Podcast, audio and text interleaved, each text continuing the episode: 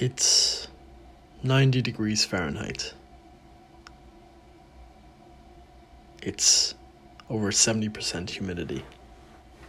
And I lay there, sweating, on the pillow. I feel the droplets on my face.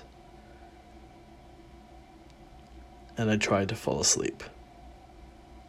I breathe and just allow myself to be.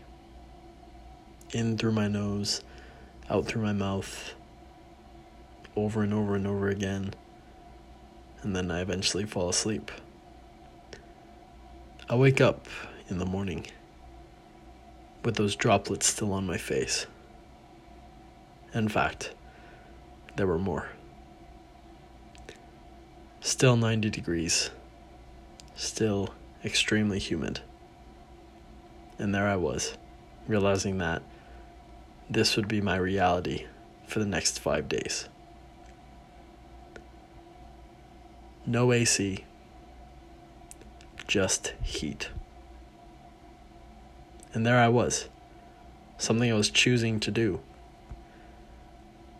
But at the same time, really feeling how tough this was for me.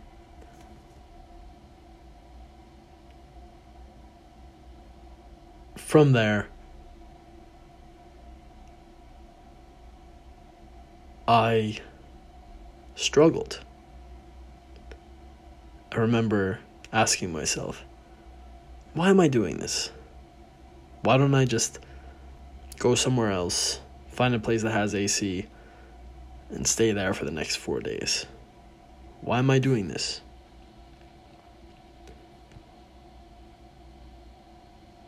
At the time, my answers weren't so convincing, but I listened to them anyway. My answers were understanding that this experience would give me humility. It would be good for me. I would have to learn and test myself through this process. And I would learn that I take so many things in life so for granted. And if I go through this experience, then the feelings I have when I am in a more comfortable environment will be so much more positive, and I'll experience much more gratitude. When you return to normal environments, after being in something so extreme and being deprived. The amount of gratitude that we experience, the amount of intense happiness that we experience is so much greater. We leave with so much more perspective, and for some time, we stop taking those basic aspects of life for granted. And this sort of deprivation doesn't need to just be sleeping in heat and depriving yourself of AC in a very warm and humid climate. This can come in other forms. It can come in the form of fasting. So you can go a day or even three days without eating. You can decide to go a week without consuming any sugar and then decide to eat a fruit after that. You can take cold showers instead of warm showers. You can put yourself through intense exercise, extremely hot temperatures in a sauna. These are all examples of deprivation, deprivation of comfort, deprivation of simple pleasures of life, which we so commonly experience.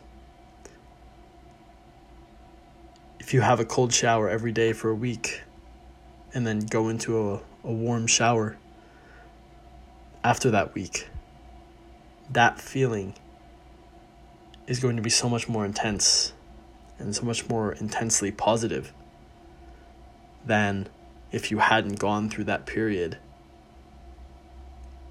of deprivation. Think about how good that meal would taste if you hadn't eaten for two or three days.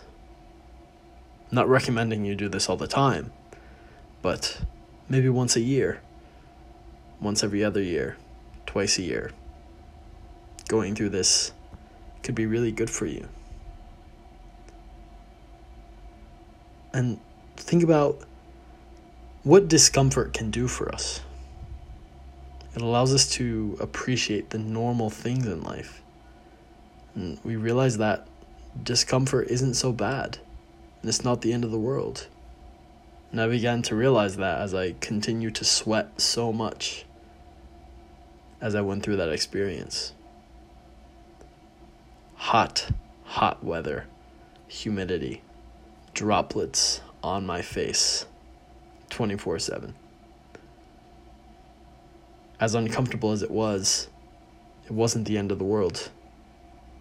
And the feelings I had when I got to that airport and there was air conditioning. It's tough to beat, and it's tough to equal. When we deprive ourselves of the basic things in life, it allows us to have so much more perspective. It allows us to not take for granted.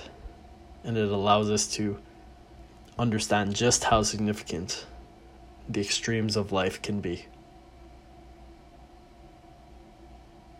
It's essential, and at least for me and the experiences that I've had with deprivation and with things like sleeping in extreme heat and fasting and cold showers. They're a net gain, without a doubt. I hope you enjoyed this short reflection and short talk. It's been fun for me. Deprivation is something which is a perplexing topic, yet is so interesting. I look forward to being back soon with a new topic. Thanks for taking the time to listen. I so, so appreciate your attention and the love and support you're giving. It means so much. Cheers. Much love.